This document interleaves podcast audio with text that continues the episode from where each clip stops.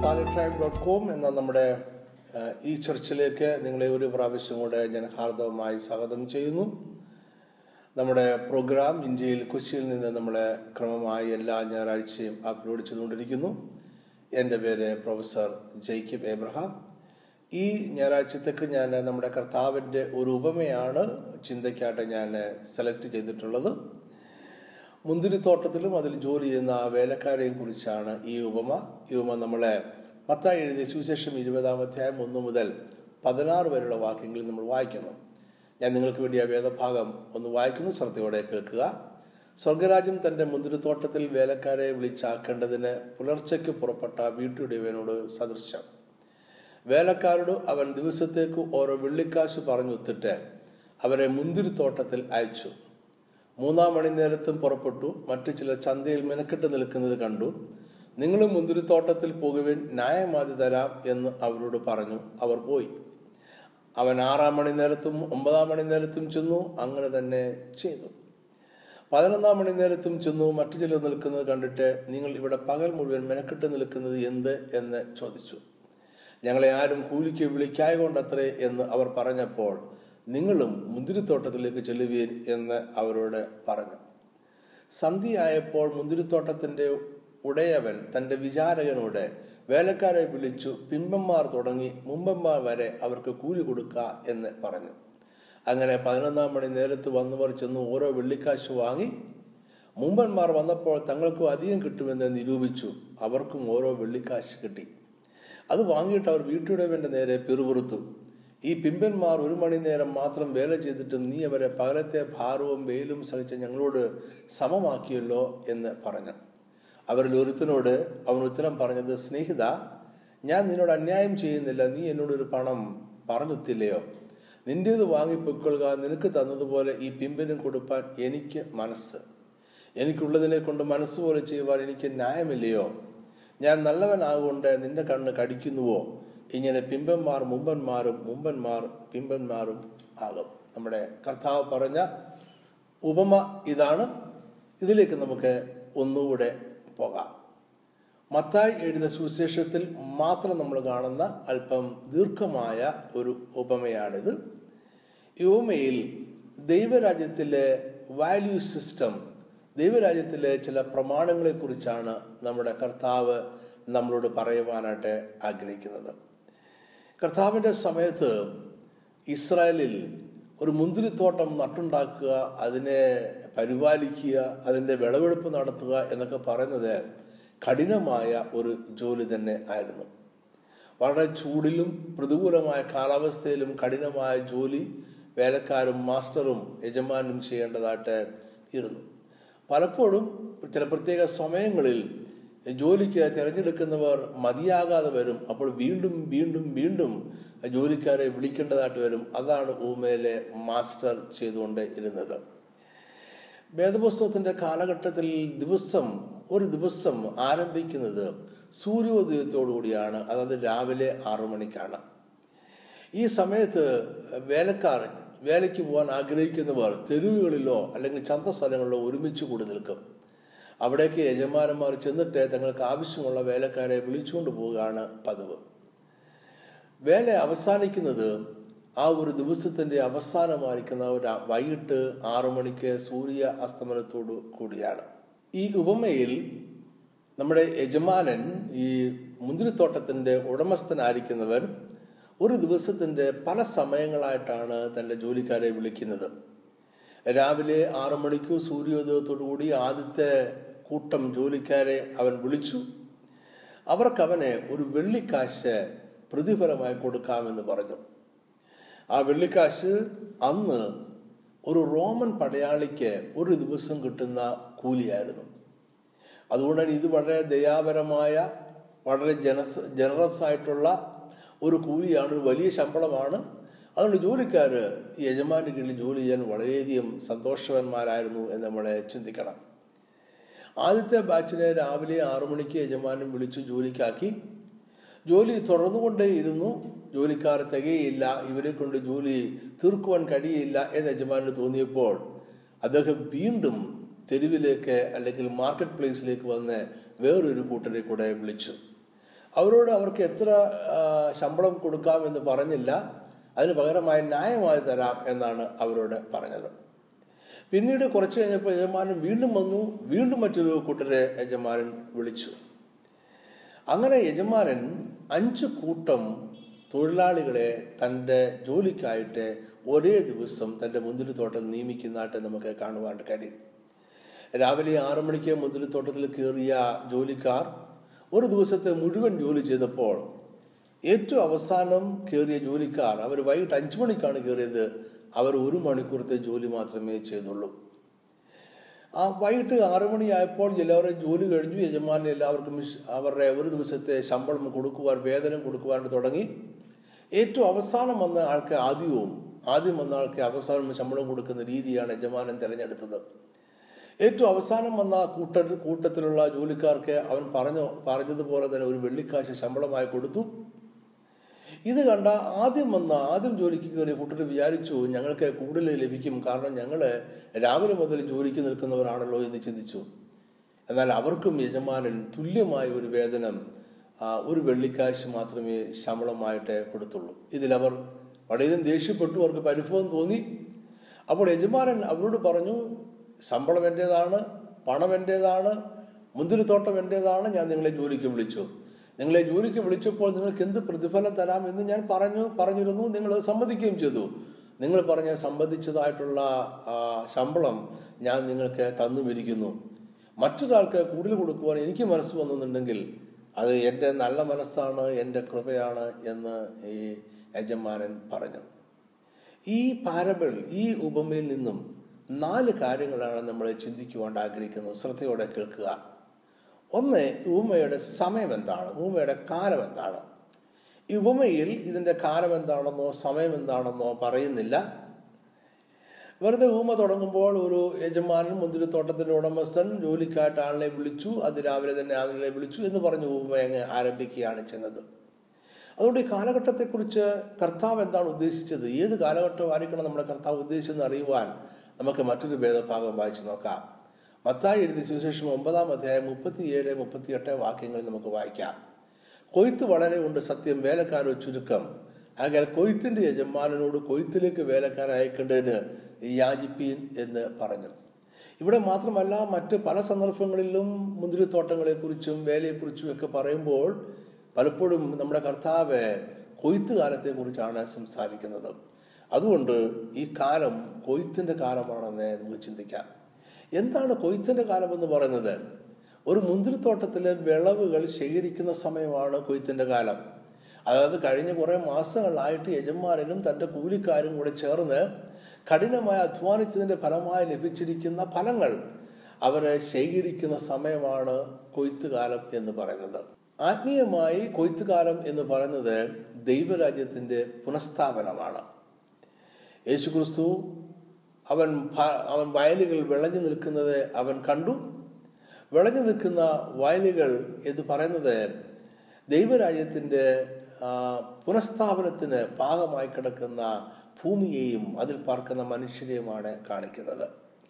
യേശുക്രിസ്തു തന്റെ പരസ്യ ശുശ്രൂഷ ഗലീലയിൽ ആരംഭിക്കുമ്പോൾ തന്നെ ദൈവരാജ്യത്തെക്കുറിച്ച് പ്രഖ്യാപിച്ചുകൊണ്ടാണ് ആരംഭിക്കുന്നത്. നമ്മുടെ കർത്താവ് ഈ ഭൂമിയിൽ വന്നത് ദൈവരാജ്യം പുനഃസ്ഥാപിക്കുവാൻ വേണ്ടിയാണ്. മത്തായി എഴുതിയ സുവിശേഷം നാലാമത്തെ പതിനെട്ടാമത്തെ വാക്യത്തിൽ നമ്മൾ ഇങ്ങനെ വായിക്കുന്നു. അന്നു മുതൽ യേശു സ്വർഗരാജ്യം സമീപിച്ചിരിക്കാൻ മാനസാന്തരപ്പെടുവീൻ എന്ന് പ്രസംഗിച്ച് തുടങ്ങി. മത്തായി എഴുതിയ സുവിശേഷം പന്ത്രണ്ടാമത്തെയും ഇരുപത്തെട്ടാമത്തെ വാക്യത്തിൽ നമ്മൾ ഇങ്ങനെ വായിക്കുന്നു. ദൈവാത്മാവിനാൽ ഞാൻ ഭൂതങ്ങളെ പുറത്താക്കുന്നുവെങ്കിലോ ദൈവരാജ്യം നിങ്ങളുടെ അടുക്കൽ വന്നെത്തിയിരിക്കുന്നു. സ്പഷ്ടം. ലൂക്കോസിന്റെ സുവിശേഷം പതിനൊന്നാമത്തെ ഇരുപത്തി ഒന്നാമത്തെ വാക്യം. ഇതാ ഇവിടെ എന്നും അതാ അവിടെ എന്നും പറയുകയും ഇല്ല. ദൈവരാജ്യം നിങ്ങളുടെ ഇടയിൽ തന്നെ ഉണ്ടല്ലോ എന്ന് അവൻ ഉത്തരം പറഞ്ഞു. അപ്പോൾ ദൈവരാജ്യം സമീപിച്ചിരിക്കുന്നു എന്ന് യേശു വിളിച്ചു പറഞ്ഞു. ദൈവരാജ്യം നിങ്ങളുടെ അടുക്കൽ വന്നെത്തിയിരിക്കുന്നു എന്ന് യേശു വിളിച്ചു പറഞ്ഞു. ദൈവരാജ്യം നിങ്ങളുടെ ഇടയിൽ തന്നെ ഉണ്ടല്ലോ എന്ന് യേശു വിളിച്ചു പറഞ്ഞു. യേശുവിന്റെ ഈ അനൗൺസ്മെന്റ് ഈ വിളിച്ചു പറച്ചിലോടുകൂടി യേശു രാജാവായി സ്ഥല സ്ഥാനമേറ്റെടുക്കുകയും ദൈവരാജ്യം പുനഃസ്ഥാപിക്കുകയുമാണ് ചെയ്തത്. ഇത് നമുക്ക് മനസ്സിലാക്കണമെന്നുണ്ടെങ്കിൽ യേശു സംസാരിച്ച കാലഘട്ടത്തിലെ ചരിത്രവും രാഷ്ട്രീയവുമായ പശ്ചാത്തലം മനസ്സിലാക്കണം. റോമൻ സാമ്രാജ്യത്തിന്റെ കീഴിലായിരുന്നു അന്ന് യഹൂദ ദേശവും യഹൂദന്മാർ താമസിച്ചിരുന്ന പ്രദേശങ്ങൾ എല്ലാം തന്നെ. റോമക്കാർ ഈ പ്രദേശങ്ങളെ ഭരിച്ചിരുന്നത് ഇതൊക്കെ പ്രവിശ്യയായി കണക്കാക്കിയാണ് ഭരിച്ചിരുന്നത്. ഈ പ്രവിശ്യകളെ ഭരിച്ചിരുന്നത് ഈ പ്രവിശ്യകൾക്കായിട്ട് ഒരു ലോക്കൽ രാജാവിനെയോ ഒരു ഗവർണറെയോ നിയമിച്ചായിരുന്നു. പീലാത്തൂസും ഹെരോദും ഒക്കെ ആ തരത്തിലുള്ള അഗ്രിപ്പായും ഒക്കെ ആ തരത്തിലുള്ള പ്രാദേശികമായ രാജാക്കന്മാരോ അല്ലെങ്കിൽ പ്രാദേശികമായ ഗവർണേഴ്സോ ആയിരുന്നു. ഈ പ്രാദേശികമായ സ്ഥലത്തു നിന്നും ആ സ്ഥലത്തിലെ പ്രമുഖരായിട്ടുള്ള സമ്പന്നരായിട്ടുള്ള ഒരാൾക്ക് വേണമെങ്കിലും അവിടെ രാജാവായിരിക്കുവാനുള്ള അല്ലെങ്കിൽ ഗവർണറായിരിക്കുവാനുള്ള അവസരമുണ്ടായിരുന്നു. ആ സ്ഥലത്തെ സമാധാനം സ്ഥാപിക്കപ്പെടുകയും റോമൻ ഗവൺമെന്റിന് വേണ്ടി കരം പിടിച്ച് കരം പിരിച്ച് ആ കരം ആ പണം റോമൻ ഗവൺമെന്റ് കൃത്യമായിട്ട് അടയ്ക്കുകയും ചെയ്യും എന്ന് റോമൻ സാമ്രാജ്യത്തിന് ബോധ്യമുള്ളവരെ ആ അവിടെ ഗവർണേഴ്സായിട്ട് നിയമിക്കാറുണ്ടായിരുന്നു. ഇങ്ങനെ ഗവർണേഴ്സായിട്ട് നിയമിക്കപ്പെടണമെന്നുണ്ടെങ്കിൽ ആ നോ മാന്യനായിരിക്കുന്ന പ്രമാണിയായിരിക്കുന്ന മനുഷ്യൻ റോമിലേക്ക് പോകണം റോമൻ ചക്രവർത്തിയെ കാണണം. റോമിൽ റോമൻ ചക്രവർത്തി അല്ലെങ്കിൽ റോമൻ സെനറ്റുമാണ് അദ്ദേഹത്തെ രാജാവായിട്ട് പ്രഖ്യാപിക്കുന്നത്. അതിനുശേഷം അദ്ദേഹം അതിനാവശ്യമായ എഴുത്തുകളുമായിട്ട് തന്റെ സ്ഥലത്തേക്ക് വീണ്ടും മടങ്ങി വന്ന് തന്റെ പ്രദേശത്തേക്ക് വീണ്ടും മടങ്ങി വന്ന് റോമൻ സാമ്രാജ്യത്തിന്റെ റോമൻ സെനറ്റിന്റെ റോമൻ ചക്രവർത്തിയുടെ ഈ പ്രഖ്യാപനം ഉറക്കെ വായിക്കും. അദ്ദേഹം ഈ പ്രഖ്യാപനം ഉറക്കെ വായിക്കുന്നതോടുകൂടി ആ സ്ഥലത്തിന്റെ രാജാവായി ഗവർണറായി അദ്ദേഹം നിയമിക്കപ്പെടുകയാണ് ചെയ്യുന്നത്. യേശുക്രിസ്തു സ്വർഗരാജ്യം സമീപിച്ചിരിക്കുന്നു സ്വർഗരാജ്യം നിങ്ങളുടെ ഇടയിലുണ്ട് എന്നൊക്കെ വിളിച്ചു പറഞ്ഞപ്പോൾ യേശു എന്താണ് ഉദ്ദേശിച്ചതെന്ന് യേശുവിനെ കേട്ടവർക്ക് നന്നായിട്ട് മനസ്സിലായിട്ടുണ്ട്. നമുക്കത് മനസ്സിലാക്കാൻ പ്രയാസം തോന്നിക്കുന്നത് നമ്മൾ യേശുവിന്റെ കാലഘട്ടത്തിലെ ചരിത്രവും രാഷ്ട്രീയമായ പശ്ചാത്തലത്തിൽ നിൽക്കാത്തത് കൊണ്ടാണ്. യേശു ഒരു രാജാവായിരുന്നു. അവനൊരു രാജ്യവും രാജ്യത്വമായിരുന്നു യേശു ഒരു പ്രത്യേകമായ ജിയോഗ്രഫിക്കൽ ഏരിയ ഒരു പ്രത്യേകമായ പ്രദേശം ഭരിച്ചിരുന്നില്ല. യേശു ഒരിക്കലും നികുതി പിരിച്ചിരുന്നില്ല.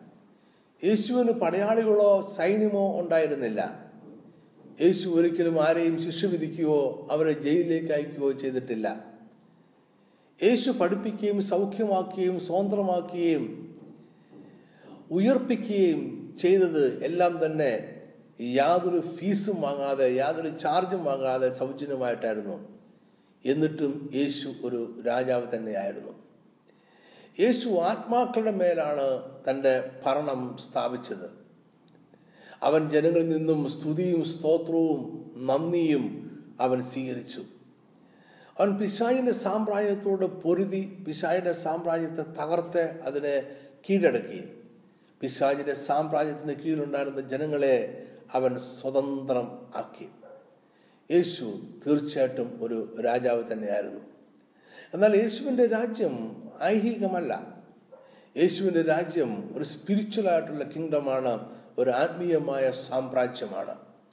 സകല രാജ്യത്വവും ശക്തിയും മഹത്വവും എന്നുവെന്നേക്കും അവനുള്ളത് ആയിരിക്കട്ടെ. ഈ ഉപമയിൽ നമ്മൾ മനസ്സിലാക്കുന്ന രണ്ടാമത്തെ പോയിന്റ് ഈ ജോലിയുടെ സമയമാണ് ദൈർഘ്യമാണ്. നോക്കിയാൽ ഈ തോട്ടത്തിൽ ജോലി ഇതിന് പ്രത്യേകമായിട്ടുള്ള നിശ്ചയിക്കപ്പെട്ടിരിക്കുന്ന ഒരു സമയ ദൈർഘ്യമില്ല. എത്ര നേരം വേണമെങ്കിലും ആ ഒരു ദിവസത്തിനുള്ളിൽ നിങ്ങൾക്ക് ജോലി ചെയ്യാം. ഈ ജോലി ചെയ്യാനായി വിളിക്കപ്പെട്ട ഒന്നാമത്തെ കൂട്ടം ജോലിക്കാർ രാവിലെ ആറു മണിക്ക് ജോലിയിൽ പ്രവേശിച്ചു. മറ്റു ചിലർ ഒമ്പത് മണിക്കാണ് ജോലിയിൽ പ്രവേശിച്ചത്. പിന്നെ ചിലർ ഉച്ചയ്ക്ക് പന്ത്രണ്ട് മണിക്കാണ് ജോലിയിൽ പ്രവേശിച്ചത്. അതിനുശേഷം വന്നവർ വൈകിട്ട് മൂന്ന് മണിക്കാണ് ജോലിയിൽ പ്രവേശിച്ചത്. ഏറ്റവും അവസാനം വന്ന വേലക്കാരുടെ കൂട്ടമാകട്ടെ അവർ ജോലി പ്രവേശിച്ചത് വൈകിട്ട് അഞ്ചു മണിക്കാണ്. വൈകിട്ട് ആറു മണിയോടുകൂടി സൂര്യൻ അസ്തമിക്കുന്നതോടുകൂടി എല്ലാ ജോലികളും അവസാനിക്കുകയും ചെയ്യും. എന്ന് പറഞ്ഞാൽ രാവിലെ ആറു മണിക്ക് ജോലി പ്രവേശിച്ച ആദ്യത്തെ ബാച്ച് പന്ത്രണ്ട് മണിക്കൂർ ജോലി ചെയ്തു.